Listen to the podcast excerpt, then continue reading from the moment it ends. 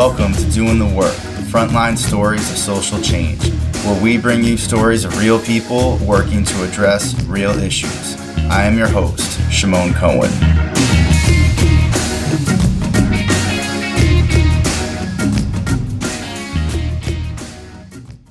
I'd like to thank the University of Tennessee Knoxville College of Social Work for being one of the sponsors of this episode. UTK has a phenomenal social work program with the opportunity to do your bachelor's, master's, and doctorate of social work online. Of course, they also have excellent classes in person in both Knoxville and Nashville. UTK is committed to preparing social workers who will support human potential and dignity and challenge racism and all forms of oppression. Scholarships are available. Go to www.csw.utk.edu to learn more. In this episode, I talk with Mr. Garland Jaggers and Dr. Denise McLane Davison about their work with the National Association of Black Social Workers. I am incredibly grateful for their participation in this interview. This is important history and current work, and I'm honored to amplify it on doing the work. Mr. Garland Jaggers is a former professor in the Black Studies Department at the University of Detroit and a co founder of both Detroit's Association of Black Social Workers and the National Association of Black Social Workers. Dr. Denise McLane Davison is an associate professor at Morgan State University and the founding researcher and archivist of the National Association of Black Social Workers. They discuss the history of NABSW, which started in 1968, soon after the assassination of Dr. Martin Luther King Jr., when a group of black social workers brought up concerns of racism to the mostly white National Association of Social Workers. They took over the stage and made demands at the National Conference on Social Welfare, walked out, and decided to create their own organization. Mr. Jaggers explains the main issues at the time and details the experience. Dr. Davison explains the need to center black expertise in research, curriculum, teaching, and other forms of practice. We discuss NABSW's work developing black researchers and practitioners, their own code of ethics, and positions on issues such as transracial adoption and licensing. Mr. Jaggers and Dr. Davison share their thoughts on the social work profession, racism, and black liberation. They talk about their focus on the black family and community, strengths based liberatory approaches, and commitment to do this work by any means necessary. I hope this conversation inspires you to action.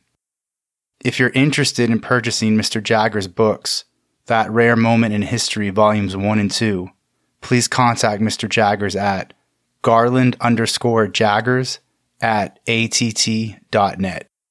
So before we get into the episode, I'm so excited to tell you all about this episode's sponsor, Designs by Tee.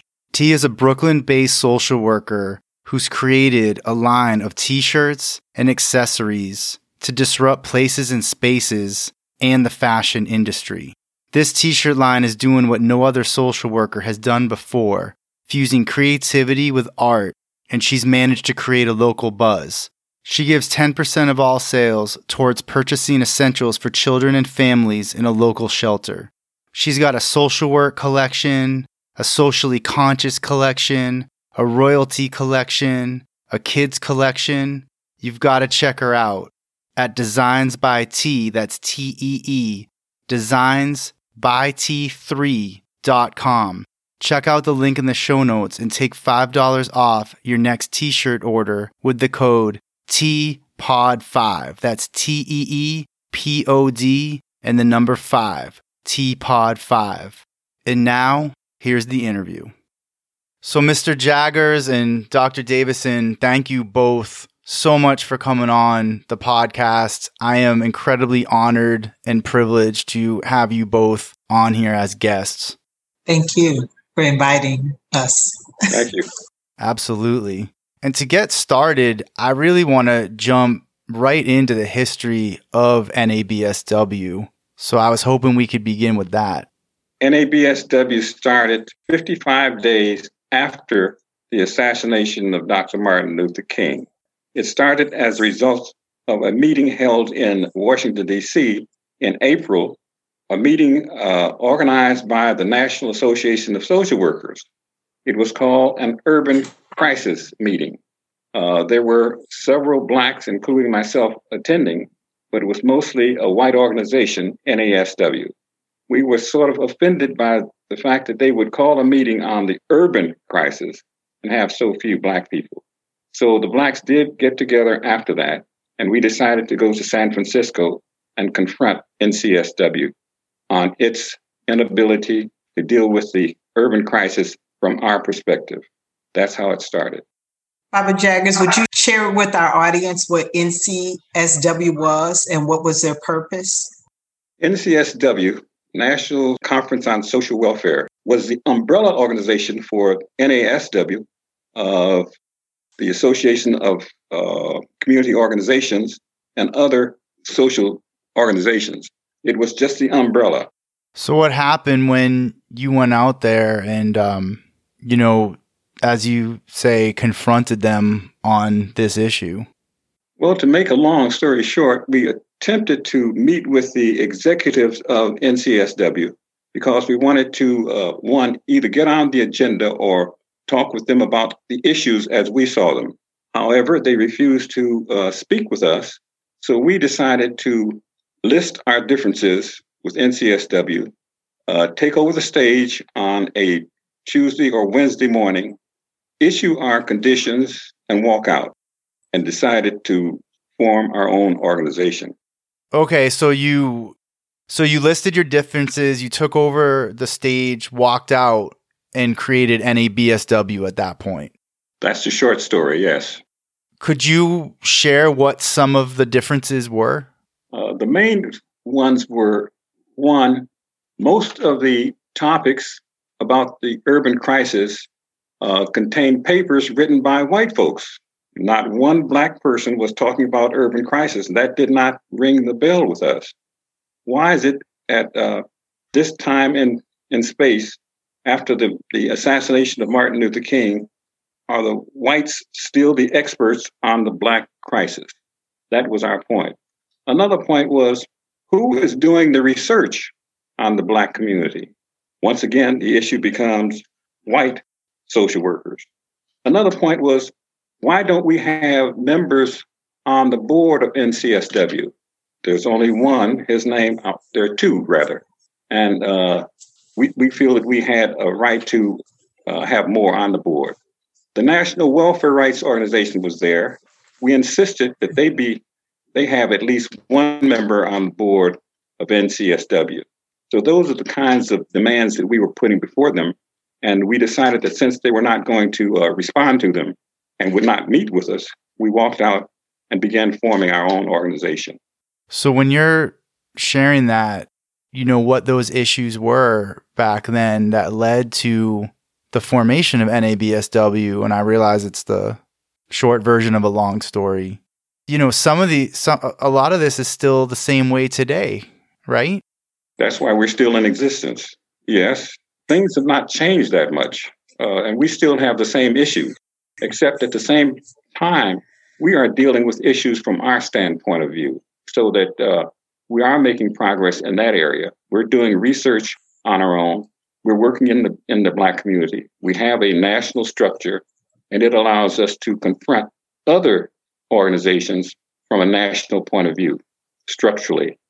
I think one of the biggest things that uh, comes through with the National Association of Black Social Workers, and one of the demands was that we, as in Black people, should be able to self define, self name, and speak for our own self.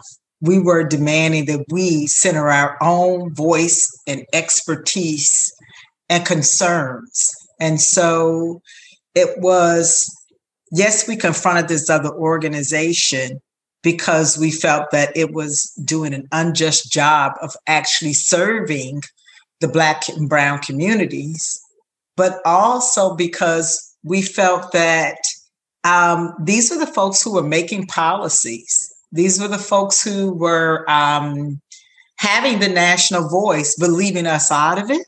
But in addition to that, one of the things that we felt very strongly about was that um, as you ask about what is going on now, there was a whole uh, concerted effort to address the curriculum and to address the way um, social workers were being trained and educated. Um, and the way, and that they also have representation um, not only in the academy, but also in nonprofit and government um, institutions that were serving um, Black communities. And yes, that sounds very familiar 50 plus years later. Yeah, which I really think speaks to to the entrenched, you know, white supremacy that's within the field of social work. Yes, um, some people may disagree, and actually, um, there was quite a. Um, I feel like there was a concerted effort, according to the um, historical documents that we've kept and the uh, work that we did with the Black Caucus, which was the journal of uh, National Association of Black Social Workers, and actually beginning to get those views up front.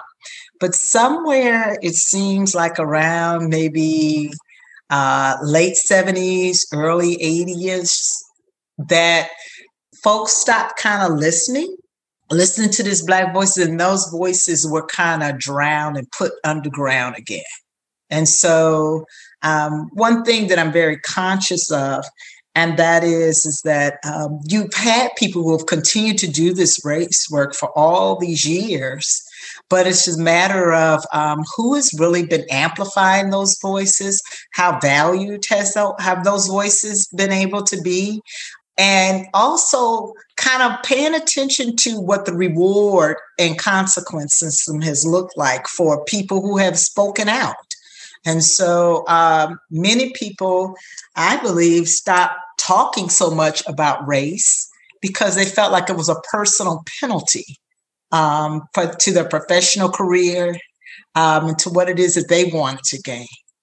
There's one other aspect which I want to point out, and that is that the Association of Black Social Workers in Detroit, which was organized before the National Association of, of Black Social Workers, was a Malcolm X organization. That was our thrust. We were by any means necessary. That was our our livelihood, our way of thinking, our direction. With the assassination of Martin, Dr. Martin Luther King, what happened uh, nationally in the Black community was an attraction to that assassination and the, the raising of Dr. Martin Luther King as the idol for the Black community. That sort of dampened our direction because that's where the Black community went in this in this country we are still, I am still a Malcolm X person, but I have to go along with the young people who are more Dr. Martin Luther King in that vein. So uh, that is a critical point in the history of our organization that is probably overlooked in a lot of cases, but I witnessed it because I had to feel it.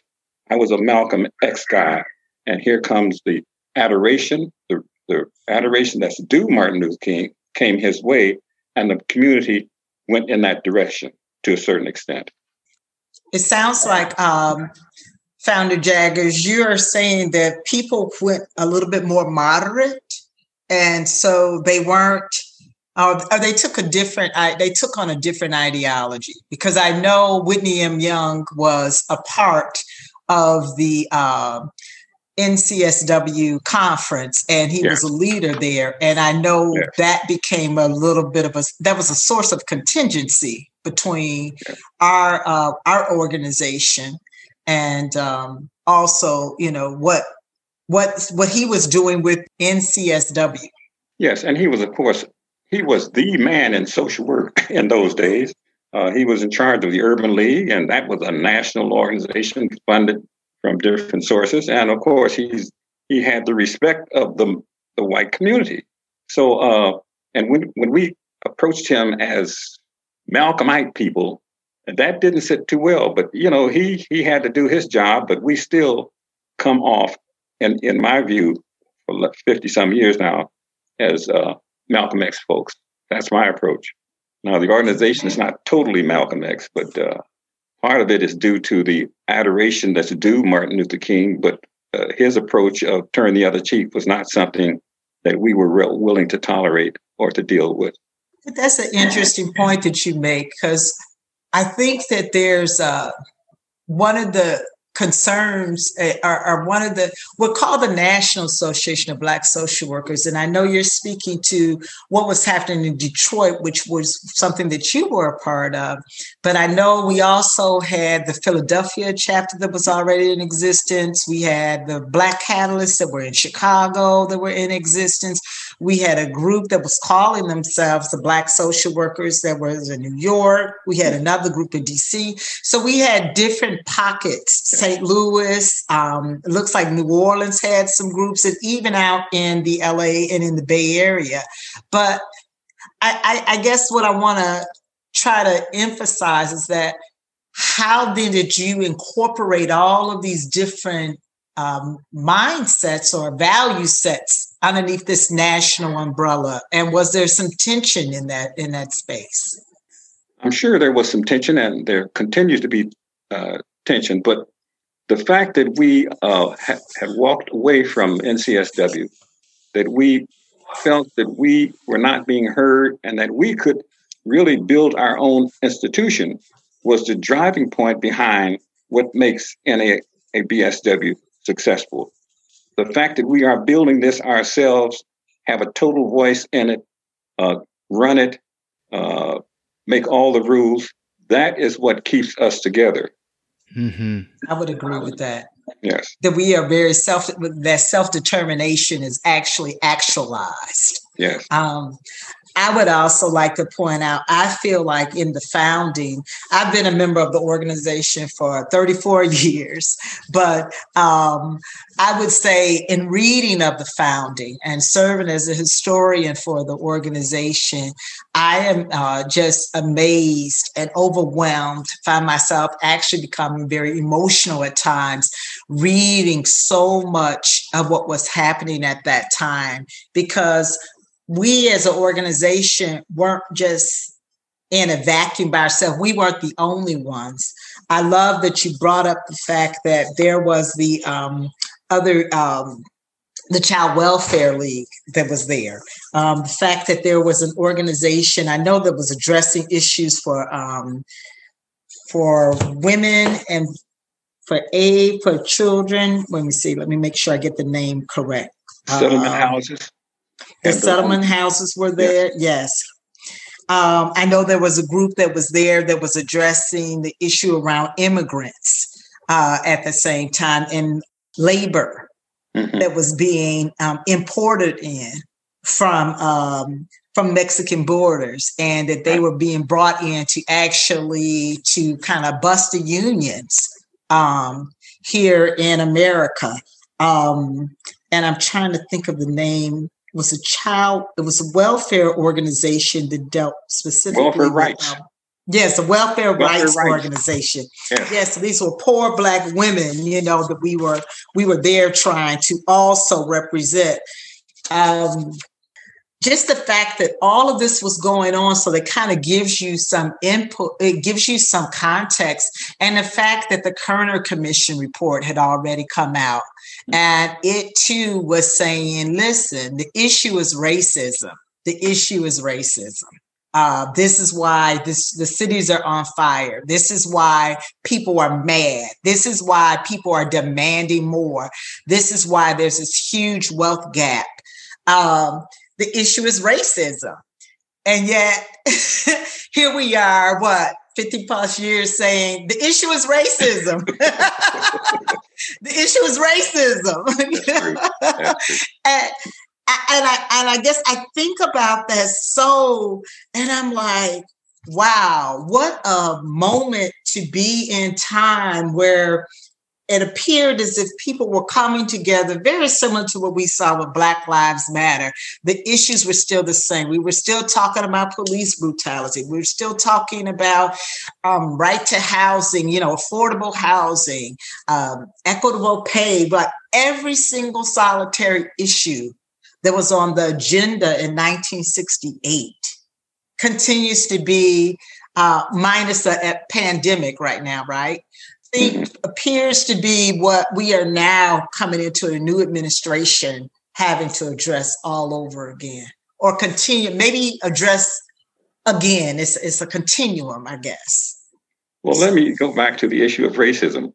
That's not going back to it. Let me talk about racism. the number one mental health problem in America is white racism. That was our statement. Now, how did we deal with racism then? We approached NASW and said, look, from now on, we're going to charge you with dealing with the issue of racism. We don't have time because we cannot cure the problem of racism in America. It's a white problem. You deal with it, NASW. Now, I don't know what they've done over the last 50 some years, but we have not heard from them. But it's not our job to deal with racism. It's NASW's job. And we put that to them. And we confronted them in New York later on with the same thing, but they did not hear us, I don't think. But our point of view was we're not going to deal with racism. Racism is not our problem, it is the problem of America. And therefore, it's up to white America to deal with the racism in this country. That was our position 50 some years ago. And it's still mine. I think also in terms of how we, uh, the, the, the documents read, we were really, we, in NABSW, were pushing NCSW, the field of social work, to actually um, implement democracy to actually be who we say we are as a profession, to mm-hmm. actually uh, be who we say are, we are as a country, to mm-hmm. actually to address the issues of the, the, the poor, to actually make sure that everybody had access. And we were really pushing for that. And um, what what I hear, especially when you make the reference back to the Malcolm X, but I know it also to be with other organizations at that time, um, including the, the, the push of the Black Panthers and uh, uh, some of the intellects that were bringing up uh, Black studies, was that we're getting a little impatient with you. We've been having this conversation for a minute now, and we've become impatient and we're saying either move forward or we'll just build our own. We'll just step aside and do our own thing. But what we're not going to do is keep doing a dance of so called negotiation in which we really are bargaining away, are, are negotiating away our voice mm-hmm. in our and and our lives that mm-hmm. we will stand up for the communities that you say that you believe that you're standing up for. So did I get that right, Founder Jaggers? Perfect.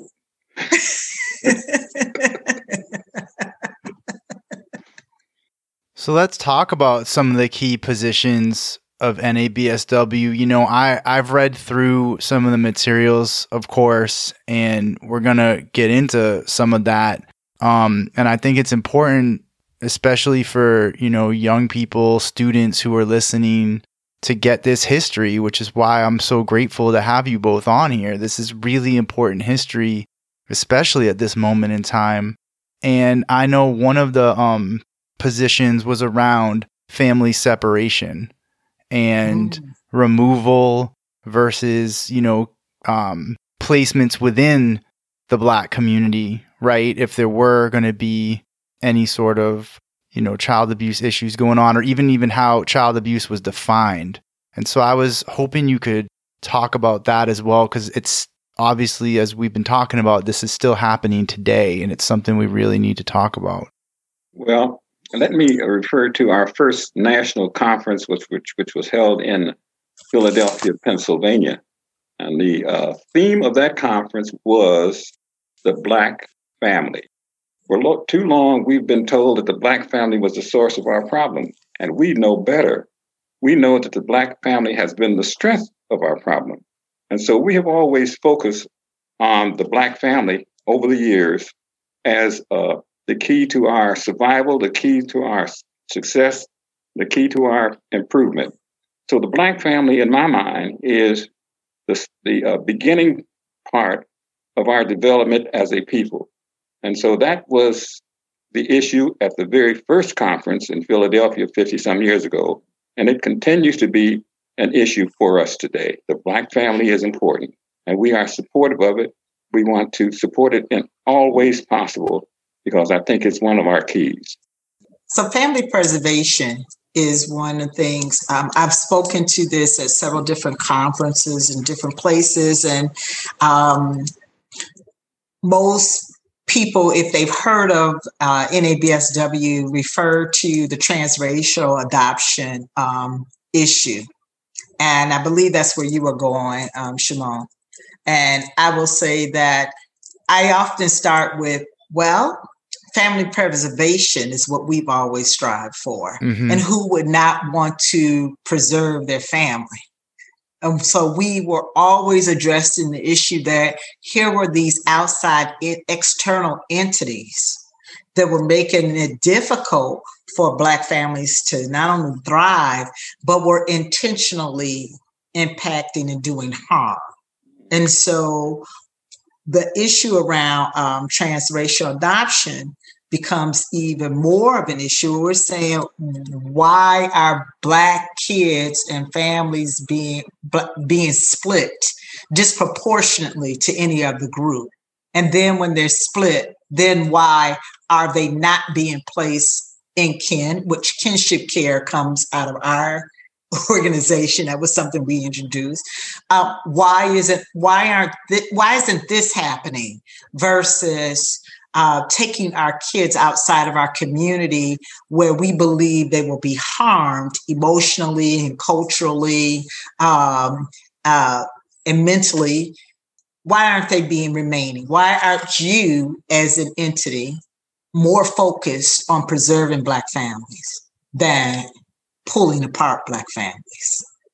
And so that's kind of the gist of it. Now, certainly it's much deeper than that. We had people were testifying in front of Congress. We had a huge fight. There were a lot of demands. We had um, position papers, many position papers that address the issue of transracial adoption. Uh, but much of what you see now, kind of referred to as family preservation, that is a hmm, I don't want to say distorted, but it's a little bit of distorted view of what we pre- we presented kinship care that those those terms are coming out of our, our, our community and out of our that also is part of that conversation. The black family needs to be defined in terms of the role of the father the mother the child the family not in terms of any other structures that you want to place on them. What are their roles in terms of their education their development their community uh, involvement, all of those things have to do with the Black family. And we uh, insist, and I keep saying we uh, I, because I, I, like to say we, but we insist that uh, we determine what the Black family is and what its strengths are. And so we don't want people, you're not going to have people telling us anything about the Black family. Don't come telling us anything that you think is true about the Black family. And this comes from my father. My father taught me the lesson that the people who create problems have no idea of how to solve them, mm. period. Those who create problems have no idea as to how to solve it. So don't come into my community and tell me how to solve this problem because there are cultural uh, problems, there are, there are language problems. There's a misunderstanding, and the Black community has its own language structure, and the white community has its language. And we, we, you know, we transfer between one and the other but don't come into the community with white language trying to help us. And that's hard to understand, white language, but we understand it in the Black community. At least I don't understand it. the Black family is key to our success, in my view. Yeah. Um, I want to bring up the uh, an article that uh, Dr. Tanya Brice and I wrote um, it was a book chapter, actually, The Strength of Black Families, the Elusive Ties of Perspective and Practice in Social Work Education. And that is one of the things in which we actually use the data from NABSW's um, expertise in terms of its research to actually talk about um, some of the work of uh, Andrew Billingsley, Dr. Andrew Billingsley, and Dr. Robert Hill to talk about the um, definition of what a black fam, what the black family is, what the purpose and the strengths of the black family are, and to also talk about just what you just said, Founder Jaggers, which is this issue of um, deficit based language that gets used to describe and define and name what a Black family is. Um, and saying, listen, the Black family is the strength and the core of Black civilization. And not only that, we are strong, we are resilient you know we are the ones who are passing the history and the generations of uh, of knowledge from one from one from one generation to the next. I like that. That's right on the mark. Denise when you were talking about um, family preservation you know and then as you both uh, mr jaggers are talking about who creates the problem you know as you had just said and I kept thinking about mandatory reporting you know, this policy that puts social workers in a position that if they don't report, they're then considered unethical or in violation of this law, right? Which is in every state, this mandatory reporting. And I was wondering about NABSW's position on that. The way we teach um, people to um, professionals to go out and actually over surveil um, Black communities, Black and Brown communities, and poor communities, mm, that's a curriculum issue. And then it's also built into the structure of the uh, public policy, social welfare policies, and the organizations that receive funding from that. Um, we don't like to i mean social workers we love to think of ourselves as the moral profession. We are the high ground folks. We are the people who you know came to save the day with our wonderful capes on. But um, what does saving the day look like in our community? It you are not saving us if we're we don't address the issues of poverty. If you put it all on the micro and you put it on the person versus addressing the issues of poverty addressing the issues of inequity addressing the issues of discrimination um, but then you want to hold my family responsible for the impact of these failed policies. And that becomes I think the real unethical behavior that we fail to address the systems. And at one point, social work believed that. We believed that we were change agents and that we needed to focus on the systems. And then we became, we took the, the concept of personal responsibility and we began the um, we we re we reconstituted uh, the Elizabethan poor laws mm. of of you know shame and blame and uh, of the issue of the worthy poor. And so that's when this whole conversation, you know, knowing that there are certain groups that get kind of left behind education, get left behind in terms of access to um, uh, pay, paying jobs where you know where they can make living wages this whole entire setup, yet we hold those families responsible for the impact without and, and take our hands off of it. As a country as um, social workers we are going in and we begin to then be the people who police and surveil and punish these families for the impact of these failed um, policies. You know when i when i was a uh, before I became a social worker, I was doing social work. And here's how I did it I worked for the welfare department. They would give me a list of things I had to check out when I interviewed a family. And I went in there and checked them all off. It had nothing to do with the person, it had to do with what the agency wanted to know so they could either continue or close the case. That was all that form was about. It was a form. So the system is set up to get the information it wants in order to do what it wants to do for the family. You don't have to have a relationship with this welfare person. I worked for the welfare department before I became a social worker. All you have to do is go out there and check off this list. it's an amazing uh, contradiction to social work because as a social worker, I would go out and I say, okay, now uh, let's see now, how can we get get you some money? so I had a guy who had a car, and the welfare department says, look, if you have a car, you have to sell it unless it gives, unless it creates income. So I said, okay, Mister Whatever, I want you to go out to Eight Mile and Woodward, and I want you to transport people from the la- from the bus stop there to the hospital that they can't get to out in Northfield and charge them a dollar. So he created a bit a business charging people whatever go from point A to point D, and the bus system would not take them there. That was my approach as a social worker to deal with this crazy form that they gave me, because I looked for rules and regulations that allowed me to do things besides what this form allowed me to do. Hmm. That, I think, is social work. That is how you uh, relate to people. But the, the form is not social work. If I'm going in there to just check off uh, how many kids do you have? Did you receive any money? Did anyone visit you overnight? But give me a break. That's not social work. That's oppression. But that's what you have to do when you're working in that system. Fill out forms and not really have to relate to the problems of people.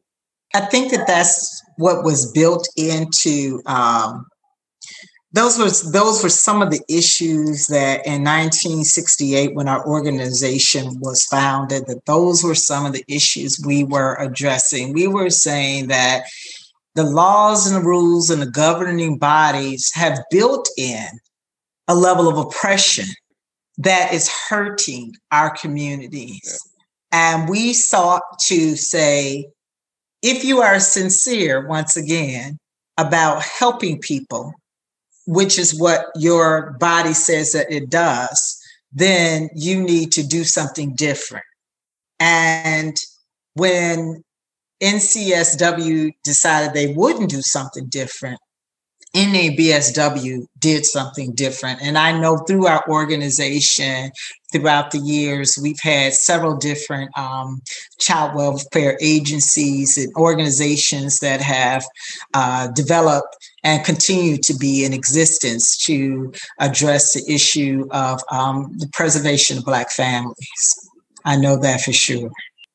Well, here in Detroit, uh, one of the uh, results of our activities is the creation of Black Family Development Center here in Detroit. And it has the values of family preservation that we believe in. And so we are very supportive of it, and it supports us. Uh, so we do have some structural organizations now outside of the Black social workers that is now providing the kinds of services that we believe our community deserves. Isn't that also Alice Thompson's uh, organization? And she was a long term member and continues to be a long term member of our organization. Um, in fact, NABSW gave, um, I believe it was a thousand dollar grant as a seed grant for her to actually uh, begin the organization. Yeah, yeah. Yes. That's a really important story to have to show, you know, how these institutions have been built, you know, that came out of NABSW's work. What are some of the other key positions of NABSW?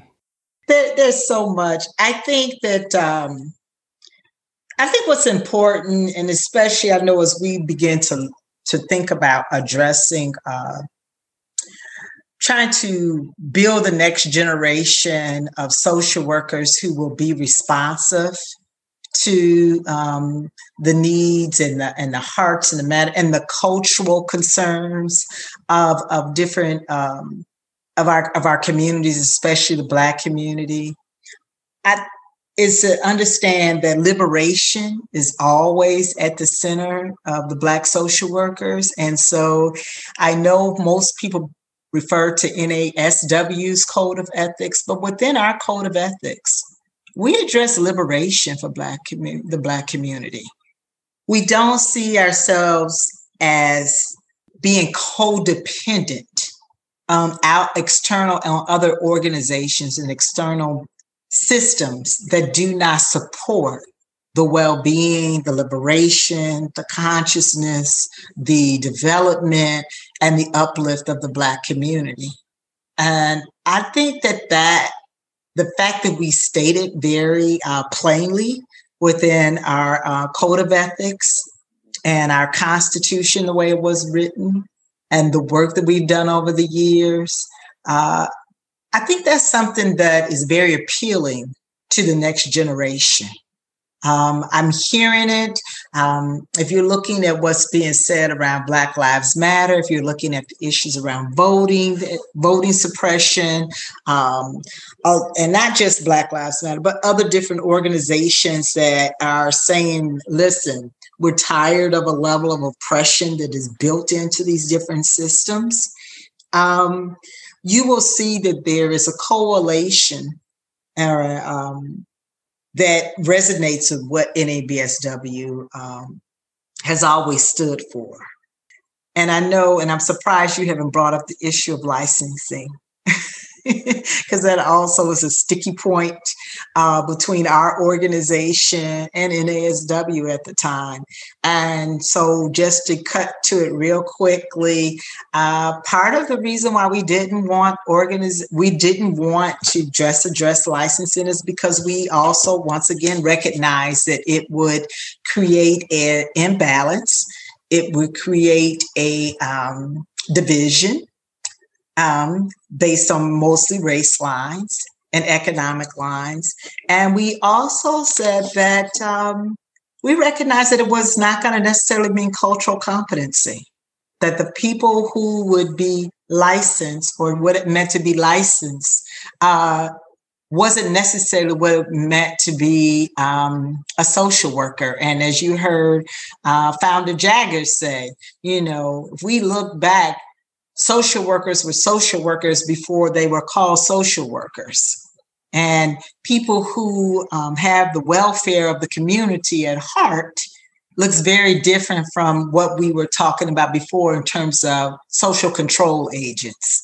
That looks very different from each other. And so to be licensed, uh, we felt was like to, first of all, give power to one organization that will be able to define and say who was and who was not a social worker, but not necessarily to put the best person in our community, which could advance liberation and the welfare of the Black community.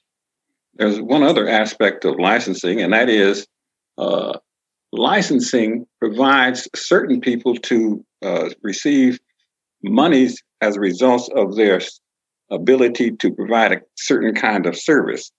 So there's a distribution of money that goes to those who are licensed as opposed to those who are not. And it was a an effort in Michigan at least to prepare a certain group of social workers to begin to receive those monies which were becoming available for services beyond the psychiatrists and the psychologists. They were at first the ones who could receive money for services. Then the license provided other folks to receive monies in that particular field, uh, in particular fields service. That was the primary thing that happened in Michigan. That's that's how it started. They were getting ready to uh, have some people provide uh, receive monies for services and others not. Once again, I think it goes back to the issue around how money is being how how how money is moving the issue of policy, moving who gets preferential treatment, moving who is seen as the problem and who is seen as a person able to address the problem. I think also in terms of the licensing, we that's also it reinforced these pathology conversations about who our community members were, and uh, it continues to do that. Yeah. Uh, because in order to get paid, you got to come up with a label and a diagnosis, right? And so that was our fear. That was our, this is written into our literature and our research back in the 70s. We, this was our fear mm-hmm. that we did not want to be defined as the problem. We were not going to be in the position to always be the client. Mm-hmm that we had our own ways of knowing and our own solutions. Uh, we had our own programs. We had our own outset. I love the fact that um, at the first national conference of the Black social workers, we weren't spending a whole bunch of time talking about what someone else was doing. We actually were talking about building um, a whole theory around a black personality. We actually, and that's some of Founder Jagger's work. I mean, but we actually were going up and saying, how do we build our own institutions? That was a huge thing for us. Um, how do we um, make sure that people in our community who work in our community understand and appreciate and value our community. These this was at the core and continues to be at the core of the national association of black social workers. And i think that gets overlooked when we go into oh transracial adoption. Oh they just don't like white people. No it's more complicated than that oh, licensing.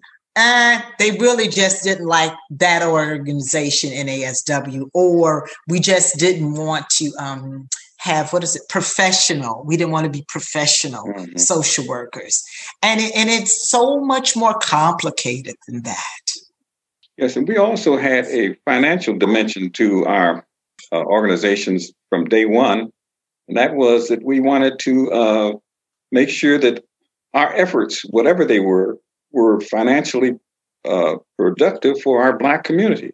For example, our first conferences were always held in the Black community. We held our fourth one at Fisk University, a beautiful place. And uh, the atmosphere was so congenial. Uh, the third one was at Malcolm X College in, in Washington, in uh, Chicago. The second one was at uh, Howard University in, in uh, Washington. So we had a financial dimension to all of our efforts. We were not out here by ourselves trying to do something different. We were out here trying to build not only the Black family, but the Black community. So we had the whole picture in our focus. Uh, we just haven't accomplished it yet, but we're there. We're, we're on our way. Uh, there is a financial dimension to our efforts, uh, and it's it it, it uh, goes along with our efforts toward the black family. So you got to join the two, the black family and the black community. That's part of our thrust. I want to get back to some of the ethics, the ethical concerns once again that we were addressing as an organization and um, it's interesting the way founder jaggers was even talking about the way we as an organization operated within the first 10 years we were for us by us so some people might call it fubu right we were making sure that we had an economic um, an economic responsibility. We had a, we we understood that we wanted to make sure money was being returned, spent in our community, for our community, by our community. That was huge for us. So one way we knew this we were having a conference that would attract X amount of people.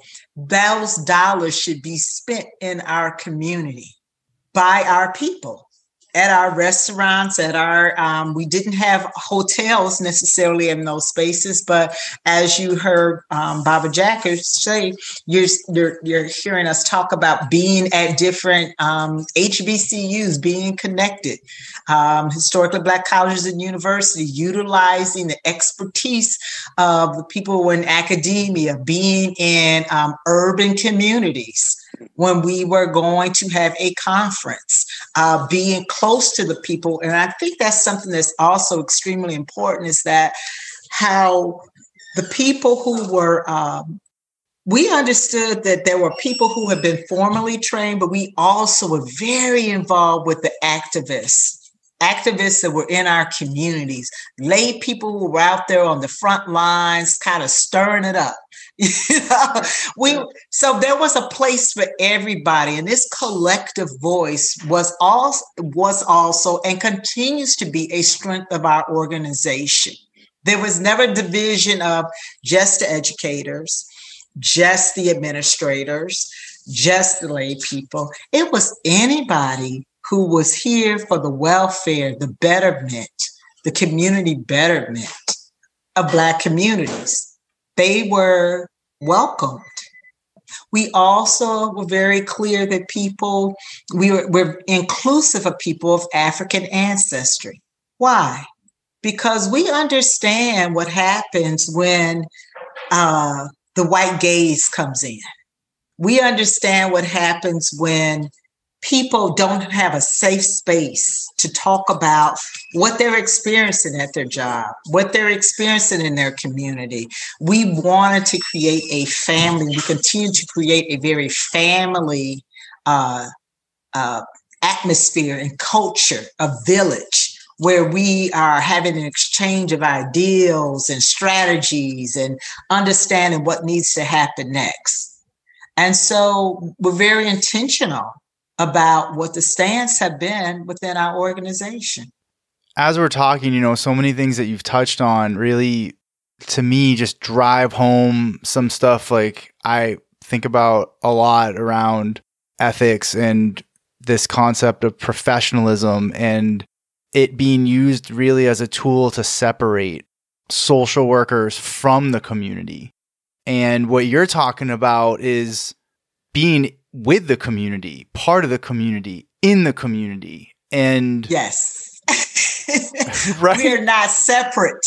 There is a linked fate that I cannot be well if my community is not well. That we are, you know, therefore I am, I am, therefore we are. We're very clear about that there is a synergy and that it is our responsibility as social workers who occupy different spaces to stand on behalf of our community's welfare. This is written into our code of ethics. I learned after coming out of the School of Social Work, I was a psychiatric social worker. I learned that Freud and his stuff didn't work. So I had to go out and create my own therapeutic milieu in, in terms of how to deal with people. And in many cases, I was very, very successful. But in terms of ego, id, and super ego and all that stuff, fine to read. But what works in the Black community? That's what we're in the, in the process of trying to develop. What is it that works in the Black community in terms of uh, uh, uplifting our people? We need to to uh, to codify these theories. Uh, and I've heard a lot of good papers at all the Black social workers conferences. But we need to codify this stuff, put it in, in one place, and let the next generation of so, Black social workers began to, to take that and use it effectively in the Black community. We're at the point now, thanks to Dr. Denise Davidson, that she has a an archive in the process, and students are able to, students will be able to go there and learn about what happened 50 some years ago in our in our organization, how it was started, and all of the things that we're talking about now. That is going to help the next generation of Black social workers be more founded or based in terms of how they're dealing in our community. Uh, that's the beauty of what the archive committee is all about and what the archive uh, uh, has to do provide the resource, the ed- technical, educational, intellectual resources for the next generation of Black social workers to deal more and more effectively in our community. Thank you, Founder Jaggers. No, you're, you're, you're welcome. I, think the, the beauty of um, having an archive, um, which you're talking about, is that the, it's recorded. There's a blueprint there. Um, it provides an opportunity for intergenerational knowledge. Um, and that's why I'm just so tickled that you're on this uh, podcast with with me. I I am with you. it's because it's an intergenerational knowledge, and it's from the people who lived it, the people who were there, the people who have struggled in these spaces uh, for answers. Um, and I know we're living an age where we um, are fighting the um, the, the, the culture that wants instant information and instant gratification. But as you said, we're talking about something, as we said, from 1968 and actually was bubbling up before 68 that we are still addressing now. And everything from um, I know there's a new conversation, a new interest around African centered social work. And I'm sitting here looking at um, a conference brochure cover from uh, 1994, in which we had the whole African centered social work conference. But even prior to that, Dr. Aminifu Harvey, who wrote in 1977, I believe, um, in one of our earlier journals, the Black Caucus, about Afrocentric social work. And so a lot of what seems to be new you know, go takes us back to the Bible verse of there's nothing new under the sun. It's not new. Um, but the, the and we're not crazy enough to believe the black social workers were the first one who got here even in the 60s right we have to go back to progressive eras and back to the antebellum and those eras but still that this information has been written down and we have to um, go back to some of the initial demands that we made as an organization of infusing this knowledge in the curriculum and making sure that it is accessible for the next generations and that they too will take this information and build upon it for the next generation and the next generation. Because i think that's the beauty of what it is that um, I feel like our organization has done so far. Maybe not in a most formal way, but it's one of the major contributions that we have for some of the new organizations that are, you know, gearing towards a level of wokeness or consciousness um, of, of in Black and Brown communities right now. And I also wanted, I'm thinking about the fact that in, I believe it's around 1994, underneath um, Leonard Dunston's administration, that we introduced the African Centered Academy that Dr. Colita Fairfax is um, heading up right now, that that too was has been a remarkable way of which we've tried to transfer this knowledge to build these um, th- this this level of uh, bank of knowledge and uh, expertise around addressing issues in our community for us and by us and the treatment and the research and the, the programs and the institutions that need to be in place and what they would look like if they centered our level of expertise and our culture in them. So yeah I always like to go back to my father when I'm talking about things because he taught me a lot. I'm the third child in a family of six. The youngest child was my sister, Janetta. And her job, given to her by my father, was, and he would cut out all kinds of uh, clips uh, about Black history. And it, her job was to keep record of it. Now, my father taught me a lesson, and that is the lesson is if it's not written, you don't exist. That's why we have to write our own history. People, no one's going to write our history like I can write the history. So it's a, it's our ability to write our own history becomes the building blocks of our our people over time. That's why the archive committee is so important. The, even the Black Lives Matter people, when may someday come to your committee and say, "Look, I got to find out about this and that," because they're coming up with a lot of information that's not grounded in the history of Black people. And at some point, they may want to come to you and check out what our history is about. Or they may want to go to the Black psychologist and check out what their history is about. Because in the search for truth, you've got to go back into history and dig up the facts. And that's how you progress. You've got you, you can't progress in a vacuum. It has to be based upon the knowledge of your people. That's why uh, the archive is so important. And I'm sure it's going to help not only Black social workers, it's going to help other people who want to know about some other dimensions in the Black community besides whatever they're about. Yes. I keep promoting you, sister, because what you're doing is so very, very, very important.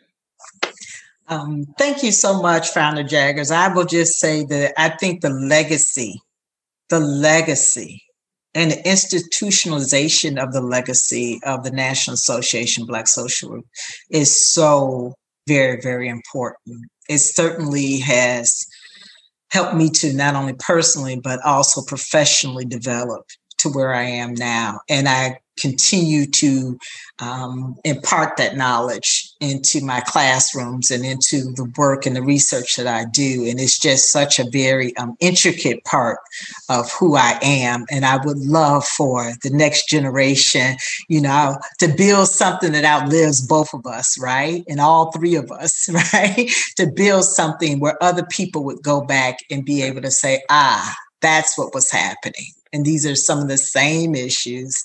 And uh, this is something that has already been tried. So let's not start from point zero, but let's pick up and learn from those lessons um, and move forward. So thank you. Yeah, as you're sharing all this important history and kind of like where you see things going and where you'd like them to go, you know, I just I keep thinking about social work curriculum. And where's this at? Like, it's like, I mean, all these programs right now are trying to figure out, right? Well, some of them, how to be anti racist, where there's been all this work done all these years where it was like, you could have just been listening to black people, the national NABSW, all this time. And it, you know, it's frustrating. And it's frustrating for students when they learn this and they're like, why did I not get this? You know? So that's a big part of why I wanted to interview both of you to get this out there because this is what you've been doing has been here all along. I appreciate you saying that. I actually was going back to look in some of the uh, work that um, I've been writing lately and some of the, the work that I've been working on to to elevate that voice and to say exactly what you said. We are right here. So why then within our institutions of higher education have we been marginalized? Mm. How why has our voice been muted?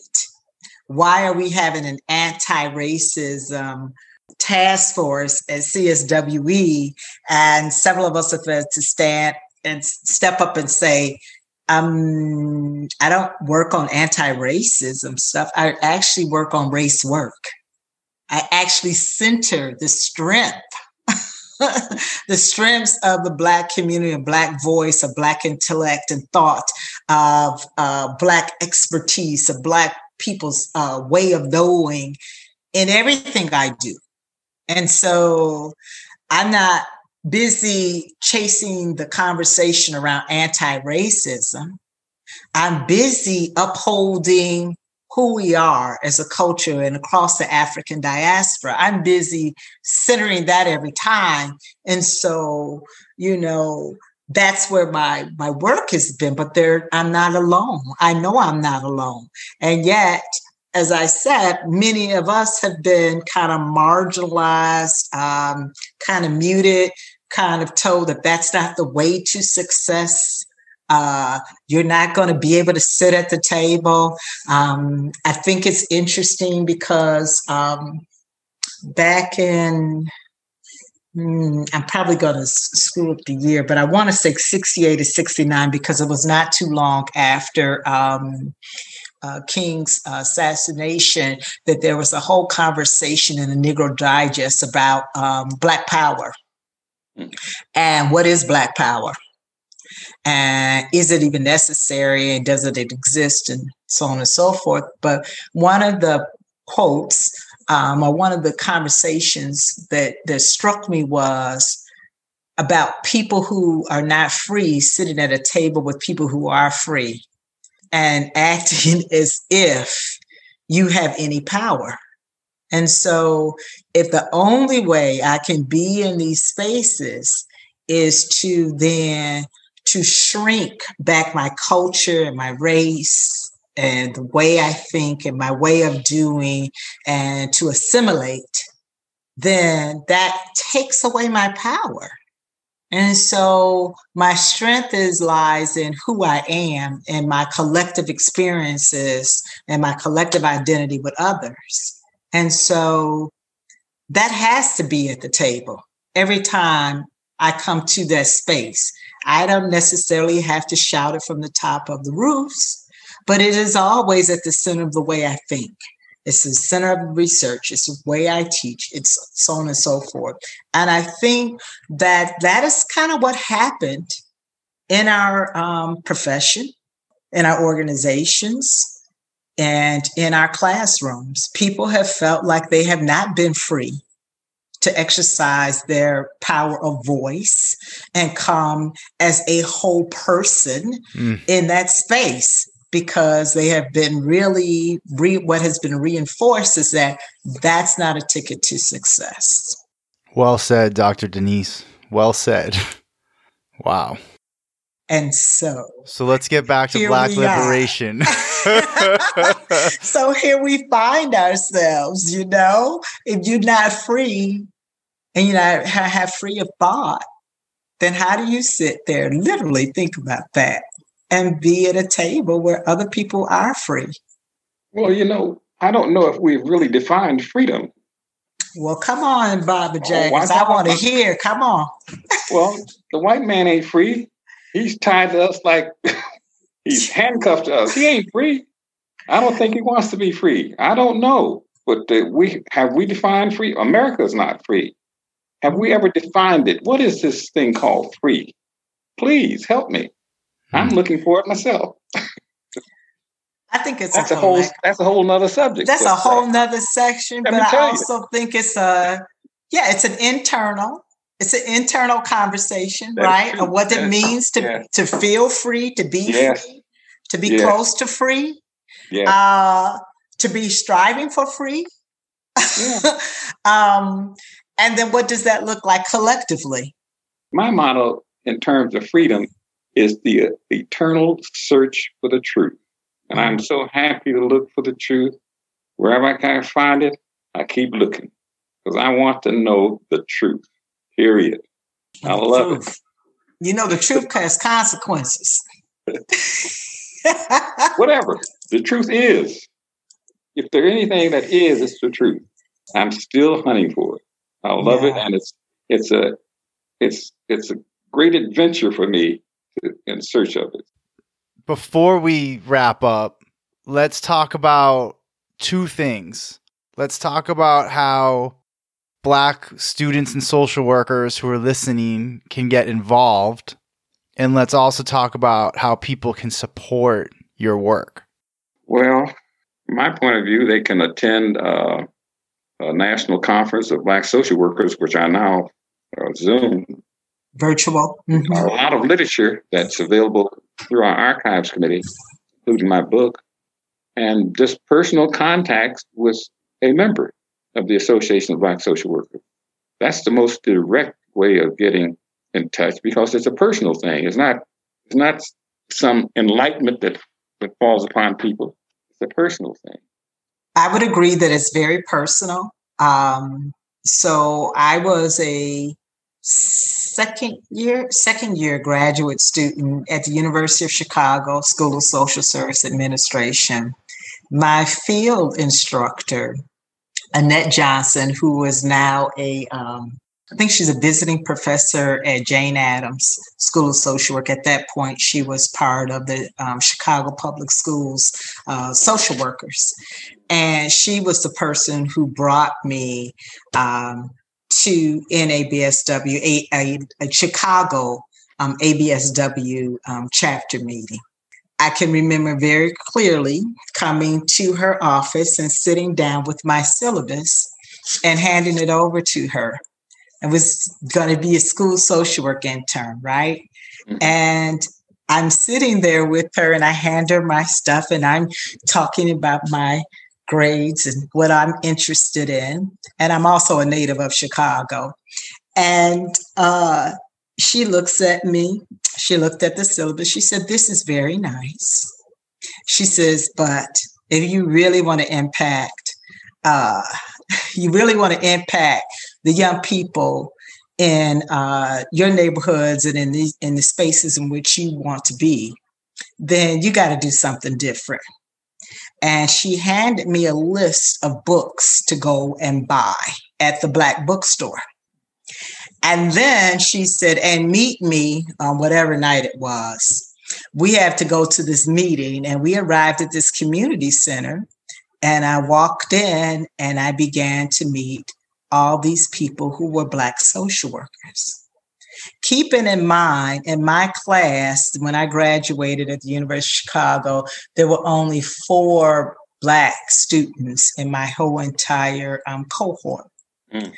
Keeping in mind, I had also been educated at Illinois State University.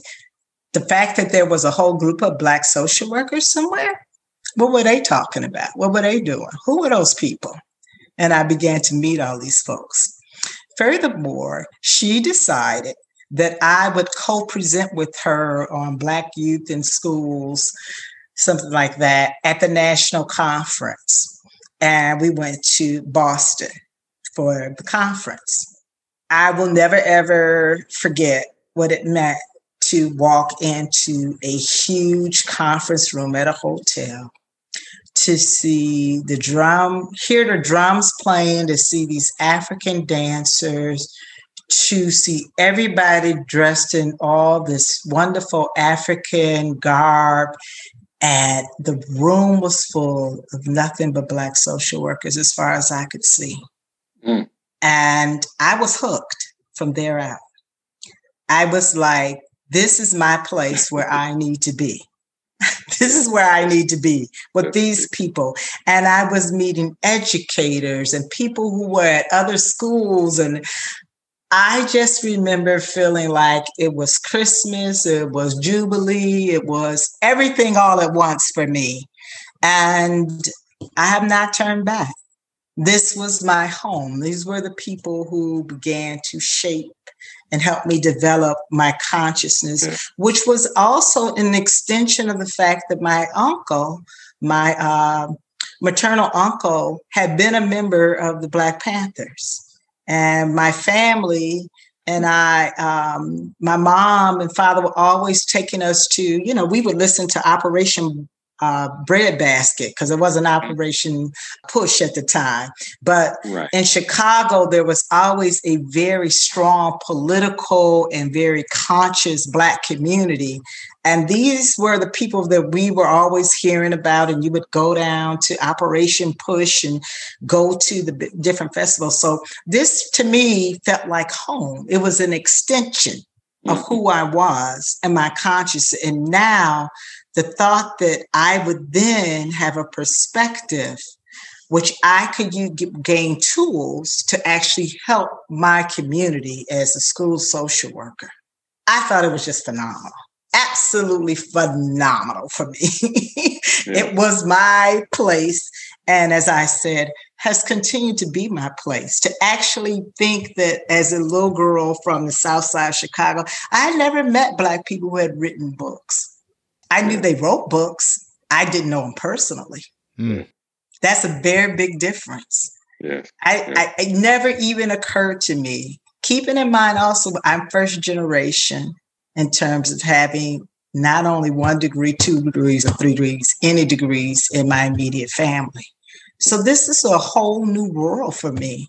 And I think that knowing where I teach at right now at Morgan State University, I meet many students that have a similar story that are looking for a space to belong, a space where the conversation is not about the pathology of Black community, woe is us, how can you fix us?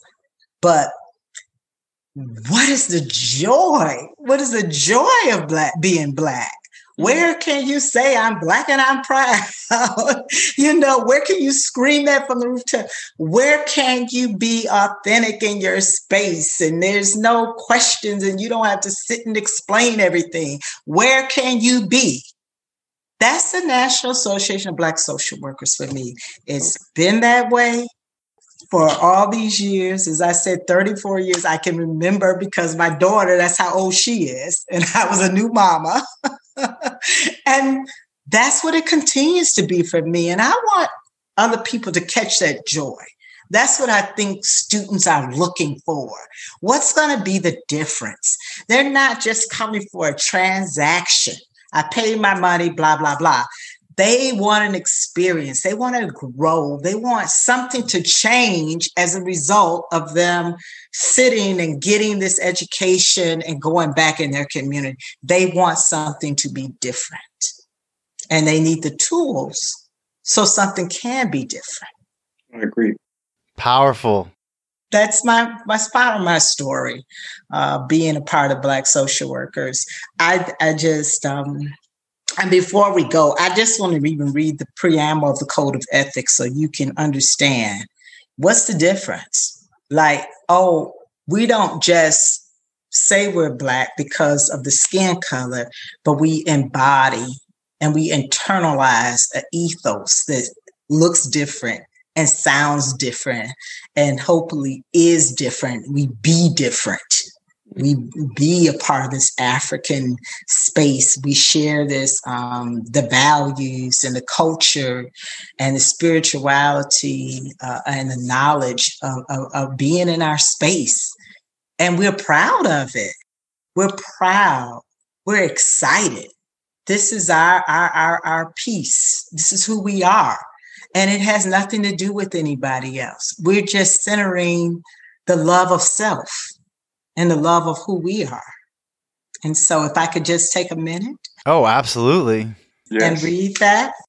The NABSW Code of Ethics, which was written, I want to say in 68. It was at towards the, it was right after the demands. So, am I correct, Founder Jaggers? It 69. 69. Coming out of the catalyst coming out right. of them. Yes. Coming out of the black catalyst. Yes. yes. And that's another whole conversation. We talk about them later. There's something else. And it says in America today, no black person except the selfish or irrational can claim neutrality in the quest for black liberation, nor fail to consider the implications of the events taking place in our society. Given the necessity for committing ourselves to the struggle for freedom, we as Black Americans practicing in the field of social welfare set forth this statement of ideals and guiding principles. If a sense of community awareness is a precondition for humanitarian acts, then we as Black social workers must use our knowledge of the Black community, our commitments to its self determination, and our helping skills for the benefit of Black people as we marshal our expertise to improve the quality of life of Black people. Our activities will be guided by our Black consciousness, our determination to protect the security of the Black community, and to serve as advocates to relieve suffering of Black people by any means necessary. Now it goes on and it says some other pieces, but they're just a preamble in itself. By any means necessary, we are determined to stand in our own power, self defining, all self knowing, self affirming who we are on behalf of our communities. Amen. Thanks, Baba. you know I love you.